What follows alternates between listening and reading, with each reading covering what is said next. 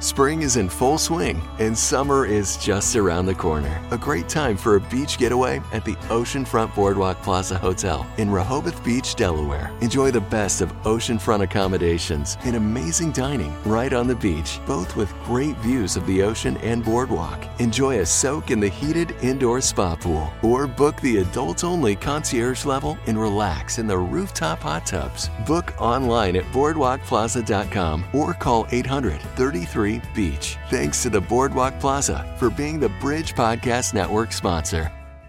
If you typically listen to this podcast with your kids in the car, this week's topic is a little bit heavier and could be scary for your kids, younger kids. This podcast is all about why do Christians believe in demons. I'm Mark Dickey. And I'm Burt Miller. This is the Why Do Christians podcast.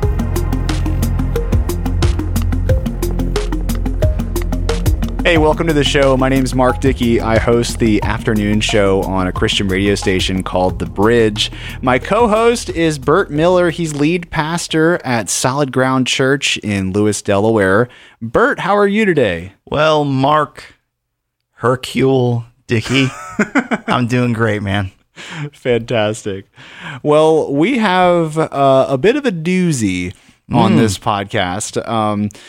This, at the time that we're releasing this, it's October, and we're moving into Halloween. Everything is pumpkin spice. Everything. It's been pumpkin spice since late August. Oh. That's... Has it been that long, Mark? Commercialism will not rest until the month of August doesn't exist anymore, and we just go straight into fall. The leaves are falling. The leaves started falling mid-July just to get us ready for it. Actually. No, that wasn't a thing. Actually, my neighbor has a tree, and it loses its leaves like every August, basically, like early August. It's ridiculous. But yeah, so it's October, and we're in the Halloween season, whether you like it or not.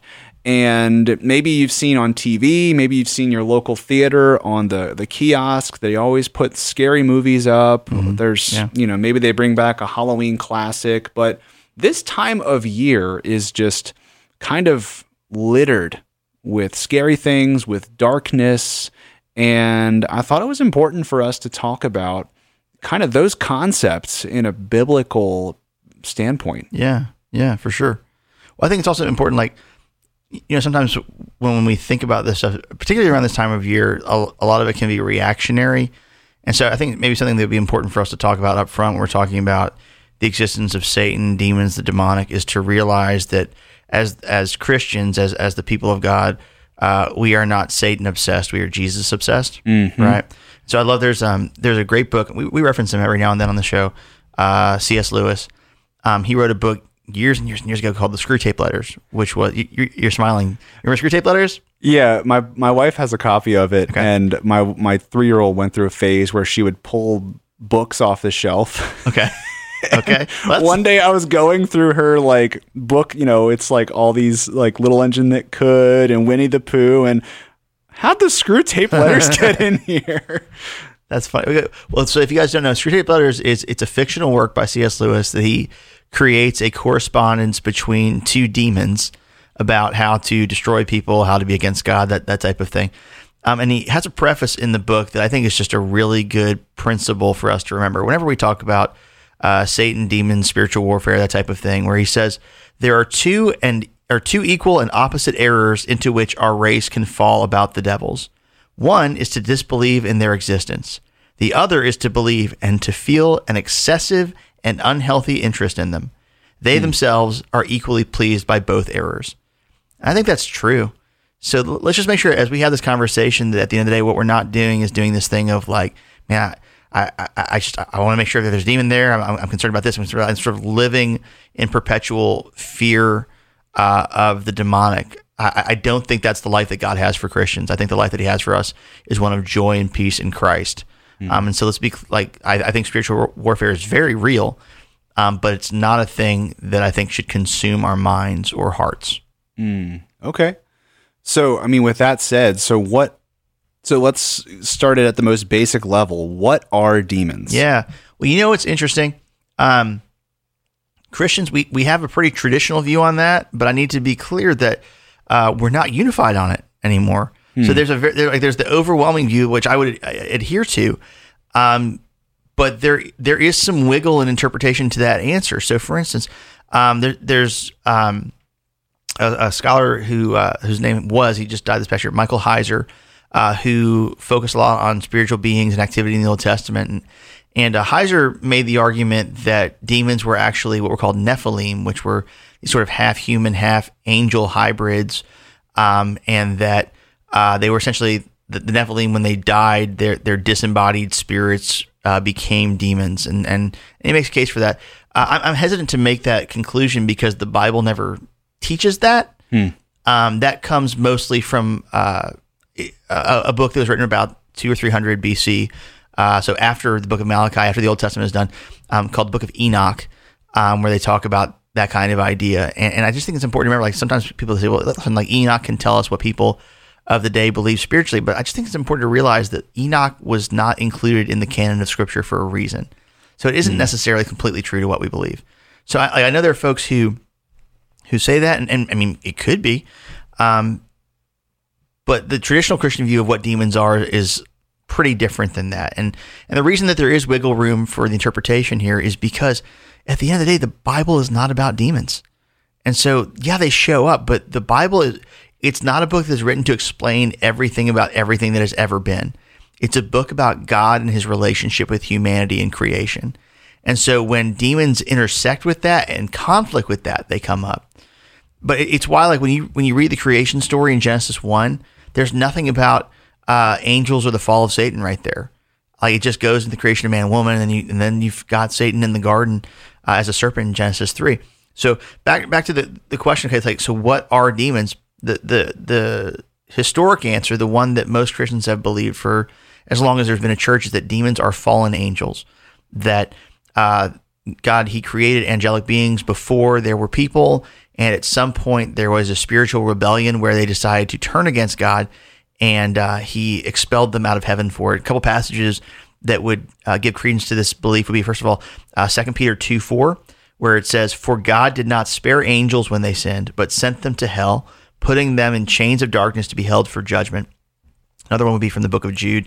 Jude is only one chapter, so it's just Jude, verse 6, where it says, "And the angels who did not keep their positions of authority, but abandoned their proper dwelling, these he has kept in darkness, bound with everlasting chains for judgment on the great day."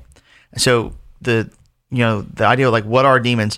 Wayne Grudem, in his book Systematic Theology, which is an overview, like here's what Christians believe and here's how it flows into each other, he defines it this way. He says, "Demons are evil angels who sinned against God and who now continually work evil in the world." So they're fallen angels, but demons and Satan, the devil, like they're not all the same thing, right? Correct. So it's interesting. Like, so this entity that we call Satan, Satan is who we would tend to refer to as the sort of the chief of demons, that the head demon, the head of these fallen angels, or demons and devils. These words are used interchangeably in the Bible. But the word Satan is not a name. It actually comes from the Hebrew word. It's just a transliteration. Transliteration is basically you take a word from a language and you just keep the same word in another language. And so the word Satan, it's the Hebrew word satan, and it means adversary.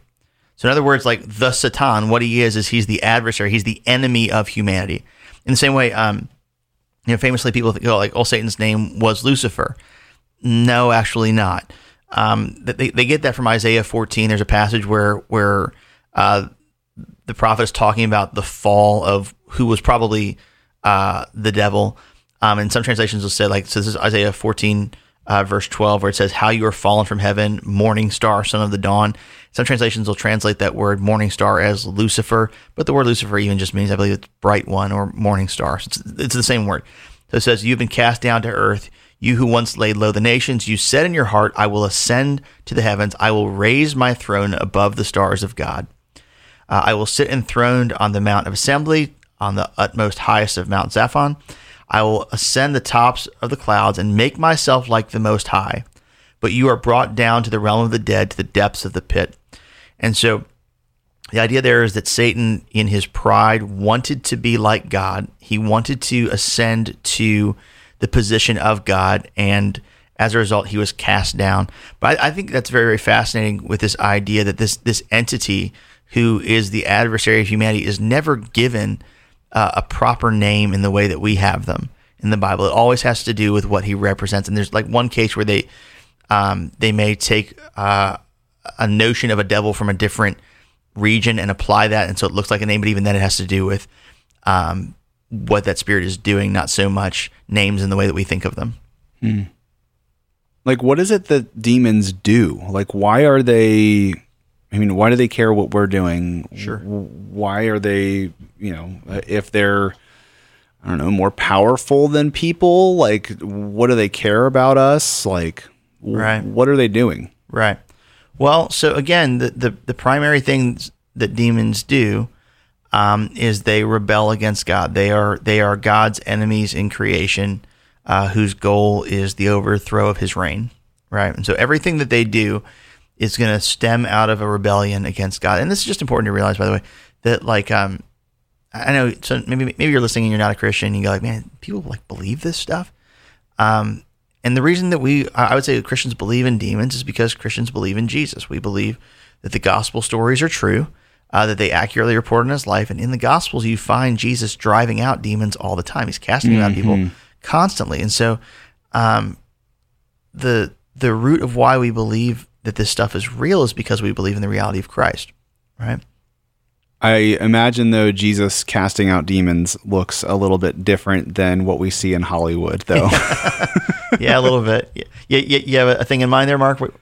I remember I was a freshman in high school, and I couldn't tell you the name of the movie, but like the whole plot was like this like person needed to be exorcised. Mm-hmm.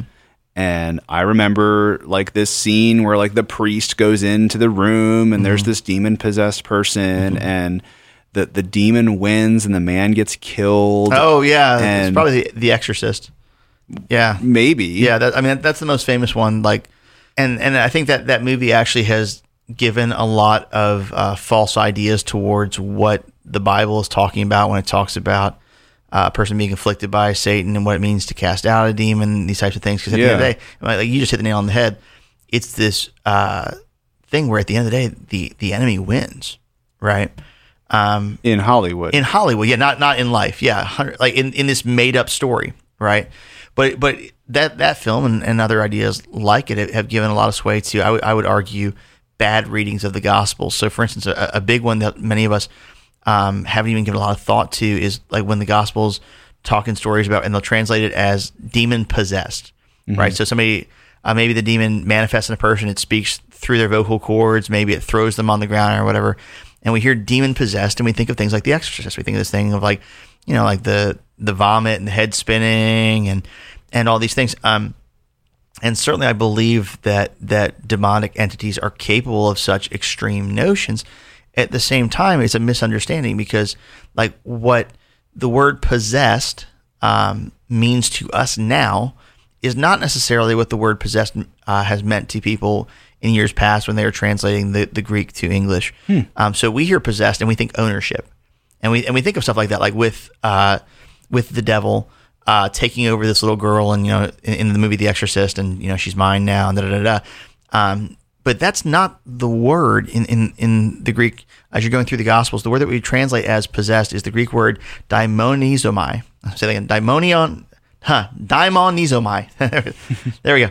And daimonizomai, it's actually it. So the Greek word for demon is daimonion. Okay, and so what they're doing is they're just taking the word demon and they're turning it into a verb. Huh. And so, like, whenever you find like these phrases, like, like Jesus met somebody and it's translated, and they were demon possessed. The phrase is actually a better translation, I think, would be, or at least the idea would be they're demonized. In the same way, like we would say, like think about, like if we're talking about theology, right? Or we're talking about God, for instance, and you were to say to me, "Hey, Bert, don't theologize." What you're saying is like you've just taken the word theology, and which is like the study of God, and you've turned it into a verb, right? Well, that's what the gospel writers do when they're talking about the activity of Satan, and so like in terms of like what do they do in the gospels? Well, there are times where demons are like taking over a person, speaking through them, manifesting in this way, sort of overriding their vocal capacities and physical, like their body, but it doesn't stop there. I mean, like there's all kinds of stuff. Like for instance, one of the things that you find demons doing in the Gospels, aside from that, is they also physically afflict, or like they physically afflict in the sense of like of bodily ailments and diseases. So, I'll give you a few examples. So, Matthew 9:32, it says, "While they were going out, a man who was," and it's translated demon possessed, but I would argue is demonized.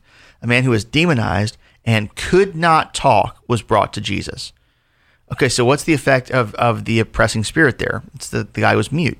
And this isn't an isolated idea. Matthew 12:22, it says, "Then they brought to him a demonized or demon-possessed man who was blind and mute, and Jesus healed him so that he could both talk and see." Again, Luke 13:10 and 11, it says, "On a Sabbath, Jesus was teaching in one of the synagogues, and a woman was there who had been crippled by a spirit for 18 years. She was bent over and could not straighten up at all." Now, let me be clear, like the Gospels are not saying that every physical affliction is a demon. That would be a mistake to read that there. But they're also not ruling that out as a possibility, because one of the things that demons do is they may bodily afflict, but that's not the only thing. I mean, they also, chiefly they entice and tempt to sin. Like Satan, the leader of demons, is known to be the originator of sin as you go through the scriptures. So Genesis 3:1-6, we talk about this idea of the serpent, who is Satan, tempting Adam and Eve in the garden. We could think of Satan tempting Jesus in the wilderness in the Gospels. Like his desire is to get people to sin against God. Why? Because he hates God, and everything that he is about is the rebellion against God's way in creation. But there's still more that they do. They lie. That's another thing. Demons. You can think about they lie. They lie. Do they know what I'm thinking? Like, are they in people's head? Like, if somebody like what? What is that? The Bible does not give a demons can or cannot read your mind. I would be hesitant to say that they can, because I think of passages that are like, who can know the hearts of man but God alone? But regardless, okay, can they read your mind? I think of it more like this. Like, Mark, let me ask you a question, okay? Let's say you were invisible, okay? Okay. And you were spending time with me. Let's say you were around me 24/7, okay? How long do you think it would take you before you'd be able to see some things that make me tick? Okay. So I wouldn't have to read your mind. Yeah, you just see it. I would just know. Yeah. I've heard someone say before that God is omnipresent, Satan is not omnipresent. Correct. Like, so, and God, omnipresent means everywhere. Yeah, everywhere all the time. Uh-huh. Like, if Satan is messing with the Prime Minister of New Zealand, mm-hmm. Well, then that means Satan is not messing with the President of the United States. Well, that particular demon, correct. Okay. Yeah. But look, while I say that, the reason I want to be hesitant to articulate a clear theology on what demons can or cannot do mentally is because the Bible doesn't necessarily give a definitive, here's what they, can they read your mind or can they not know? I don't know, but I do know that the demons can plant thoughts. So in terms of influencing the mind, absolutely. And think about, there's a story in Matthew 16 where Jesus is predicting his death, and Peter takes him aside and says, "Not so, Lord, that won't happen to you." And Jesus' response to him in Matthew 16:23 is he goes, "Get behind me, Satan, for your thoughts are not of, or your thoughts are of men, not of God." And that's the thing. Okay, well, so what's he doing? Do you think Peter was actively communing with the devil? No. Did Satan make his thoughts sound like Peter's? Yeah. Because they lie. Like, this is what Jesus says about Satan in John 8:44. He says, rebuking the Pharisees, he says, "You belong to your father, the devil, and you want to carry out your father's desires." Okay, well, what was it? What are his desires? "He was a murderer from the beginning, not holding to the truth, for there is no truth in him.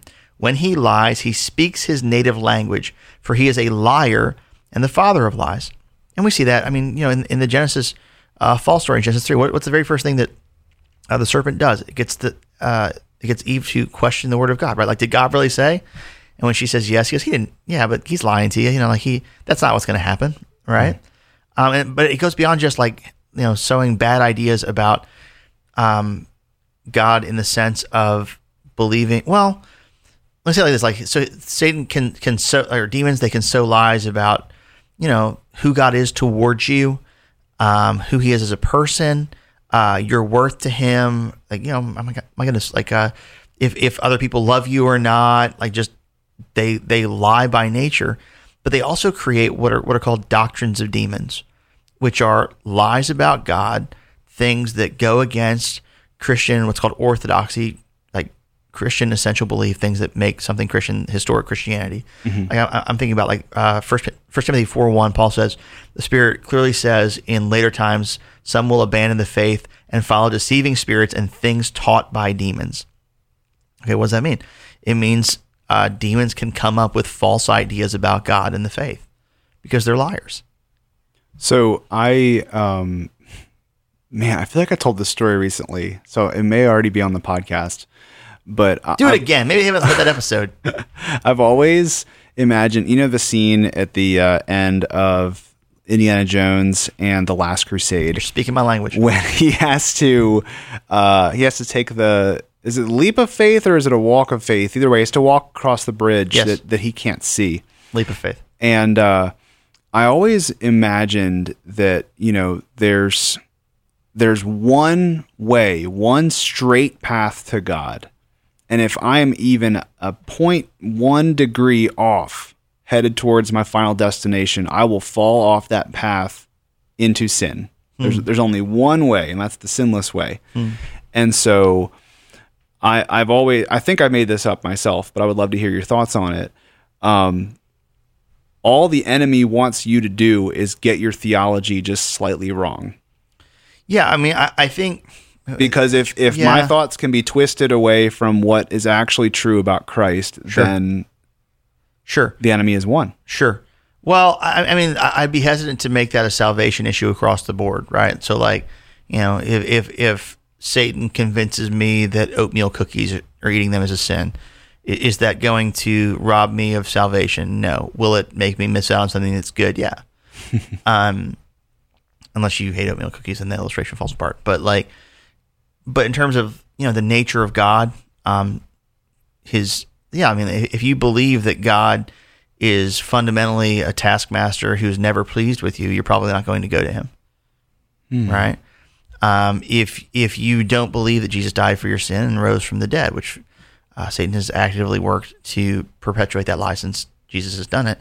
The Bible would say that you won't be saved. So yeah, in that way, yeah, that's a victory for the enemy. So I don't know if it's so much a thing of like every little lie having salvific consequences. At the same time, any lie will lead to something that is not good, right? So yeah, okay, yeah, cool, yeah. And then the point I was making earlier, a friend told me that when you verbalize things, that's when the enemy can use them against you. Mm. So don't speak negative things about yourself. Yeah, I don't know. I don't know, because I think about, you know, it's a little superstitious for me. I don't know, like, I mean, I think it's probably never a good thing to be, you know, constantly vocalizing things about yourself in terms of healthiness. Like, you know, if I'm going through life and, oh, I'm just a screw up, and I'm just dumb, and I'm just that. Is that Satan is gaining power by me saying those things? Is it that he's gaining ammo? Could be, but also they're just not good things for me to say. Yeah. So, and I think their situation was like, oh yeah, I'm driving, you know, across the country this month, and I'm sure I'm going to get a flat tire. Mm. Well, I mean, yeah, there's some folks that, like, I'm thinking of groups that are called like Word of Faith movement, where you speak it and it comes into existence. I don't know that I would adhere to that. Actually, I'd be hesitant to adhere to that. I think and my reason being just that God is a lot more protective than I think we give him credit. Like, so for instance, think about, there's a story in Numbers where there's a prophet named Balaam who's hired to curse the Israelites as they're going through the wilderness, right? And Balaam tries multiple times to curse the Israelites, and he's unsuccessful every time because they're the people of God. Hmm. And I look at that story and I go, if that was true for people who weren't in covenant with Jesus yet, like that's pre-cross, that's the Old Testament law, and yet they're marked as the people of God. Okay, what about us who are in Christ? Are we really that worried about the devil's sort of out to get us? Or can we trust that our Heavenly Father sees us? I'm not saying to be flippant in our words or flippant in our actions, not at all. But at the same time, I would be hesitant to be like going through life with this mentality of like, oh goodness, demon, go and get you. Like that I would maybe slow down on a little bit. Hey Mark, do you like commercials? I do. Don't we all? Wouldn't it be great if we had a sponsor for this podcast? Mark, nothing would make me happier. Well, you could sponsor this podcast by contacting us at podcast@wearethebridge.org. You could be a hot dog stand, a cheese grater company. You could sell furniture or Wi-Fi. Contact us at podcast@wearethebridge.org. I think that's it. I think we got it. So before we move on, are there any other things that demons specifically like do? Yeah. A couple others that are probably good to note.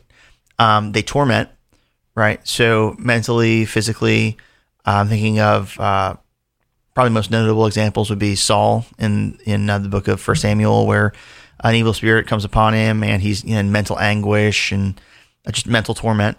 Another one would be there's a guy who's called the Gerasene Demoniac, where Jesus goes out there. It's the I Am Legion guy, and when they find him, he's living among the tombs. He's cutting himself with rocks, and so they absolutely can torment. But another thing that they do, and I feel like this gets overlooked very often, is that they can operate supernaturally to deceive.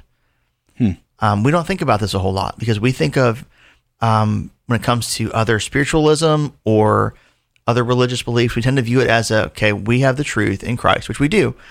And so we go, the other stuff is just made up.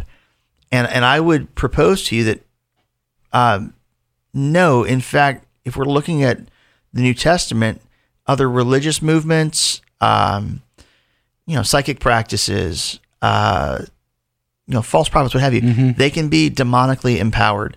Like Paul talks about this in 1 Corinthians, where he's like, man, those idols that you guys worshiped before, they were actually demons. Well, those are other religions. Like we think of this phrase, false prophet, for instance, right? Like we think that and we think, oh, that's a person who says something about God who they're wrong. It wasn't really him. Like they're saying something that's untrue.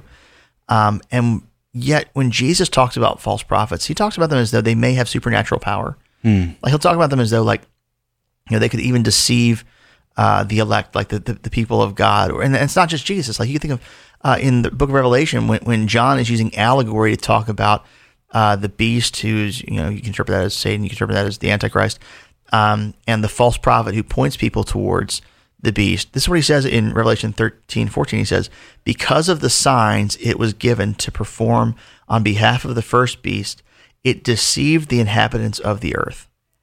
So yeah, demons can empower people who are against Christ to lead people away from Christ. I'm so glad you brought up the psychics thing. Yeah.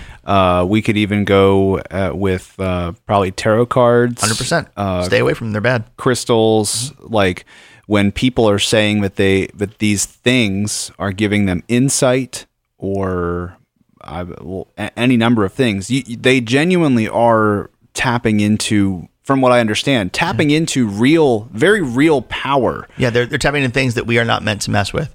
So, for instance, in Acts 16, there's a story of Paul and Silas when they go to Philippi, and there's a slave girl there who is fortune-telling for her masters, and they cast a demon out of her.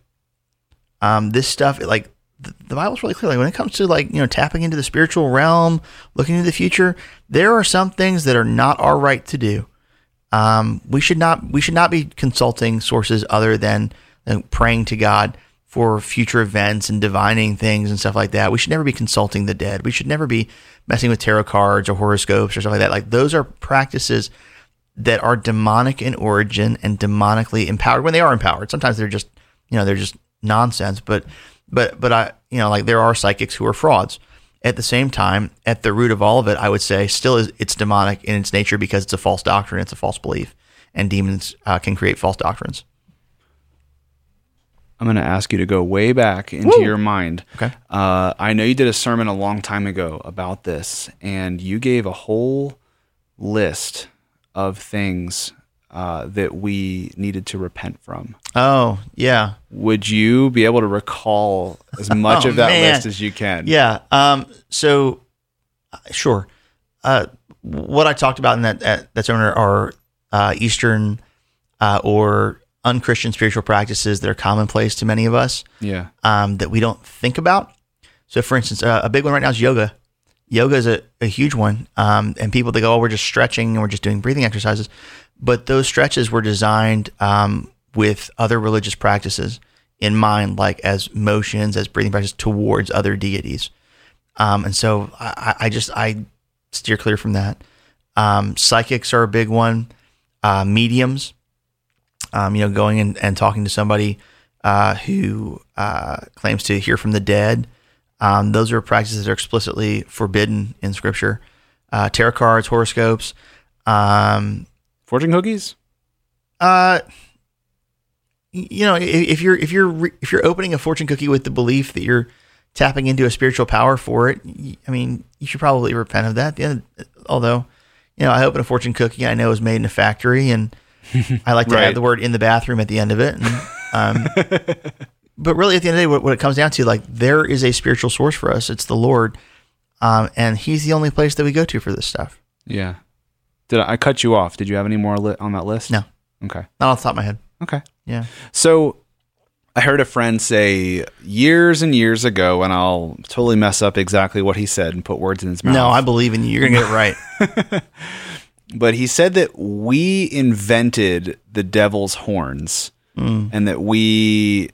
And I don't think he said we invented the fire, but that I'm going to go to this place where a man with a pitchfork and horns and there's going to be fire everywhere. Right. And I'm going to be tortured for the rest of my life. He said that is something invented. And what's crazy is I can think of 5, 6, probably a dozen Looney Tunes episodes, where, Tom... Or which one? Tom was the cat, where Jerry kills Tom and Tom goes to hell.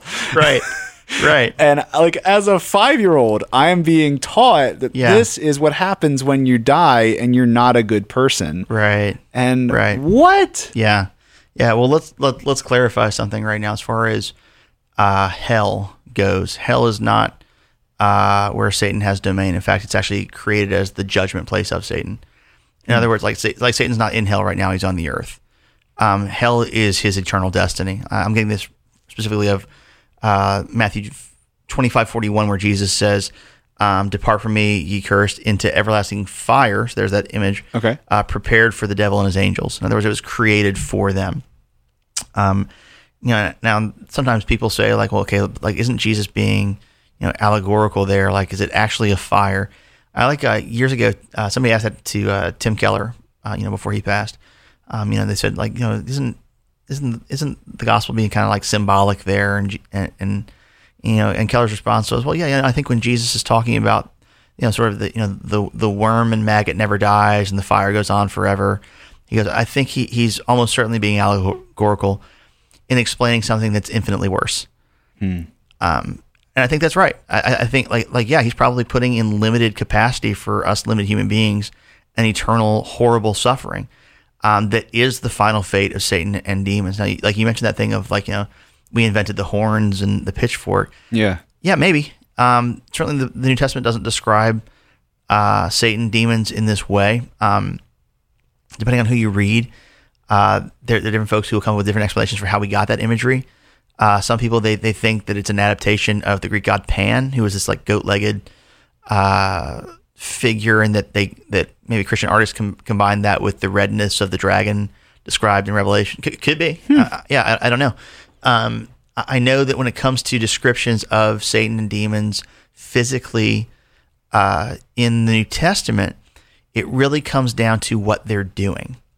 So because we're dealing with non-physical entities, they can interact physically, for sure, but they don't possess finite bodies in the way that we do, where we're kind of locked into, we're not shapeshifters. Our bodies look the way that they are, but, angels, demons, they have the ability to appear as they wish, right? So, so if we're saying, what do they look like, it depends on what they want to do. So I'm thinking about, 2 Corinthians 11:14, where Paul says Satan himself masquerades as an angel of light. And so in those instances, he wants to look appealing. He wants to look as though he's from God, and so he pretends to be an angel. Sometimes they're beautiful, there's a story in, and again, it's allegorical, but there's a story in Revelation 17 where John is looking at this woman who's the prostitute of Babylon. She's a spirit. She represents lust and all kinds of debauchery, and she's strikingly gorgeous to the point where John, he says, when I looked at her, I marveled at her, and the angel next to me is like, what are you doing? But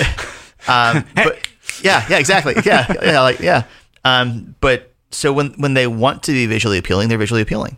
And sometimes they're not, same book of Revelation talks about, in Revelation 16:13, where it talks about, it says, there are spirits that looked like frogs that came out of the mouth of the dragon. So like a reptilian type deal. That certainly is in keeping with the serpent in Genesis 3. Or frogs are amphibians. Yeah, you're. How dare I? How dare I? You're right. Or like Satan is presented over and over again in Revelation as a dragon. Like, is he actually a dragon? No, but the imagery that is certainly there. Mm. So it really comes down to what they're doing. Yeah. Wow.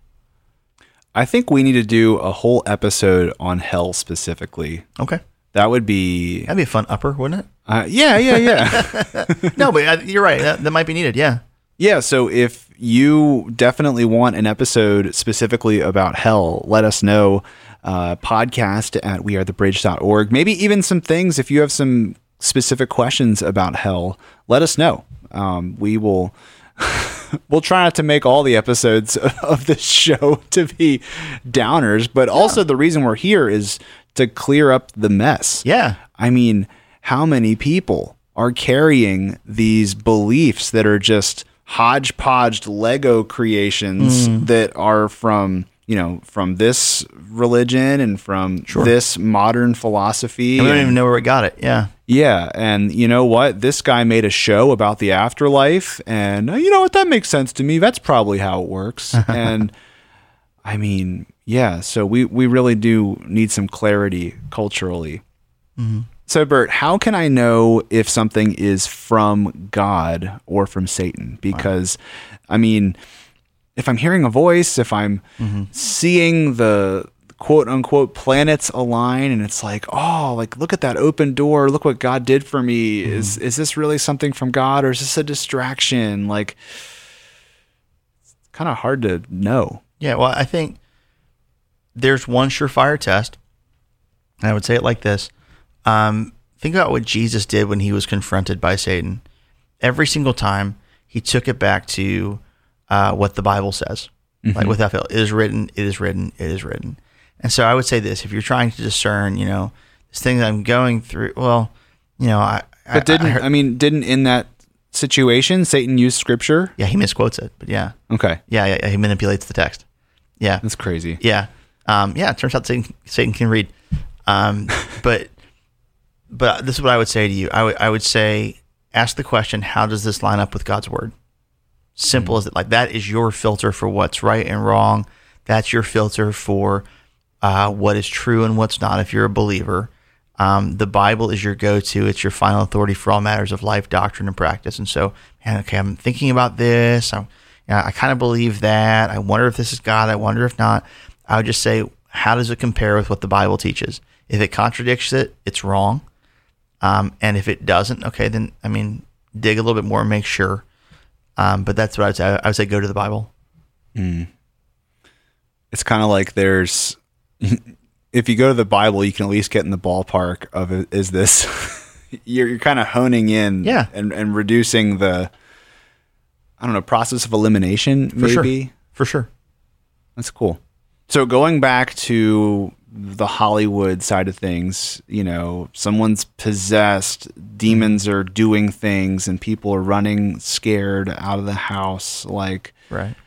I know that in scripture, we know God wins in the end. Mm-hmm. God is more powerful than demons. So is there anything to be afraid of? I don't know if the word is afraid. 'Cause I think you're right. Like, this is not sort of a yin and yang thing where Satan is the evil balance of God. Like, it's not a comparison. And the Gospels, demons scream in terror in the presence of Jesus. So this is not like a, hey, like, it's not an arm wrestling match. Like, God is greater.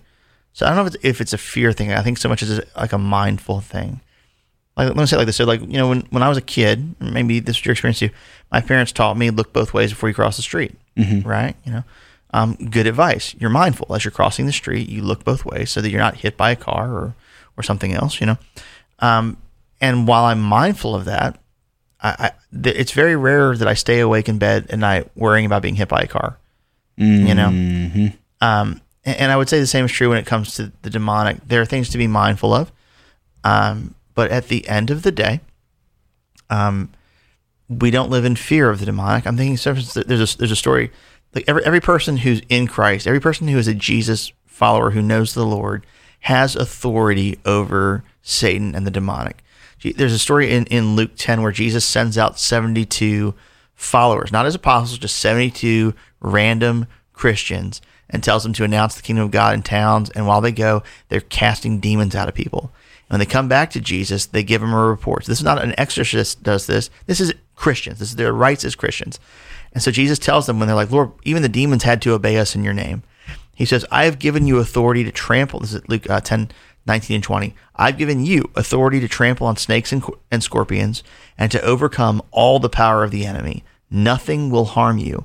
But here's the thing. So before we start to become demon obsessed of like, oh, see, now I can go do this. Jesus goes, that's not the point.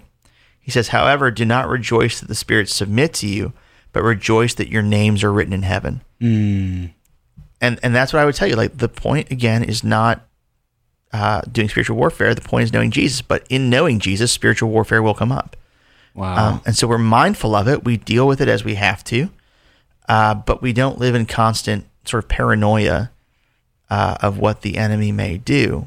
We're just, okay, could be, and we'll deal with it when it springs up, and we'll pray like crazy, and we'll trust God to take care of us. That's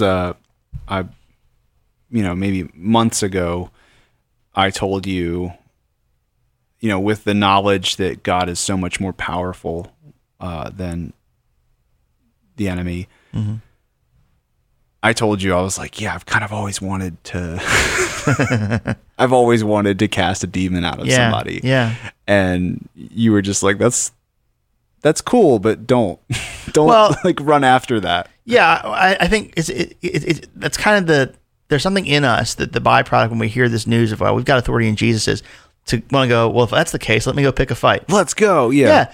Yeah. And I would just remind you, I'd remind me, I'd remind anybody else maybe listening to this, that what gives us the authority over the demonic is not power within ourselves, it's the word of Christ. So the reality is, if a demon wanted to kill us and God didn't intervene, there would be nothing stopping it, right? The only thing that preserves us is our Heavenly Father, who takes care of us perfectly. I just think that's important to remember. Like, there's every now and then I meet folks and they're like, you know, they're flippant towards the demonic. They're making fun of Satan. They're making fun of, and they do this because they think, listen, you know, we've got authority over it, and let me just sort of spiritually flex. And I would tell you, I think that reeks of immaturity. In fact, I think the Bible would tell you not to do that. Like, there's a passage again in Jude, one chapter long. I referenced it earlier, but Jude 8 and 9. This is what he says, and I think it's good for us to remember. He says, so against this idea of being flippant towards spiritual entities, he says, in the very same way, on the strength of their dreams, these ungodly people pollute their own bodies. How do they do that? They reject authority and heap abuse on celestial beings. Okay, so like they're talking trash at spirits. And then Jude gives them the example, and he says in verse 9, but even the archangel Michael, when he was disputing with the devil about the body of Moses, did not himself dare to condemn him for slander, but said, the Lord rebuke you. And like, even Michael, who is a spirit, when battling Satan, never went to name calling or demeaning. He was like, the Lord take care of you. And if that's true of the archangel, let me remind you that the only authority that we have is through Christ. And yes, it is our privilege as believers to exercise that and walk in that. At the same time, we should never treat this flippantly or ignorantly. So whether you're listening to this in October and you're just seeing the creepy crawlies all over the place, or I don't know, maybe you were attracted to this episode because you feel like you're dealing with that right now in your life, whether it's personally or someone in your family, know today that it is only through Christ that we have power over demons, that they are very real and we can't do this without Jesus. Absolutely. There's a great verse I love, and I would just love for us to not leave today without remembering this. This is Colossians 2:15. We're talking about the work of Christ on the cross, and it says, "And having disarmed the powers and authorities, he made a public spectacle of them, triumphing over them by the cross." At the end of the day, Satan is a defeated foe, and we have victory over him and everything that he throws. Through the shed blood of Jesus, we have been bought from our sins. He's washed away our sin. He's adopted us into the family of God. We've been made children of God. And because we've believed on Jesus, that he's died for our sin and risen from the dead, we've been given authority over the forces of darkness, so we don't have to live in fear of them, because we have a much greater heavenly Father who's given his Spirit, the Holy Spirit, the breath of God, with us right now. Well, there you go. That's why Christians believe in demons. There's a lot to it, and there's a lot more. Like I said earlier, if you want to hear any specific questions answered, or you want us to do a podcast episode on, why do Christians believe in hell? We would love to go over that with you. Just send your questions to podcast@wearethebridge.org. And if you enjoy the show, please help us get the word out by leaving a rating on your favorite podcast platform. Thanks for listening.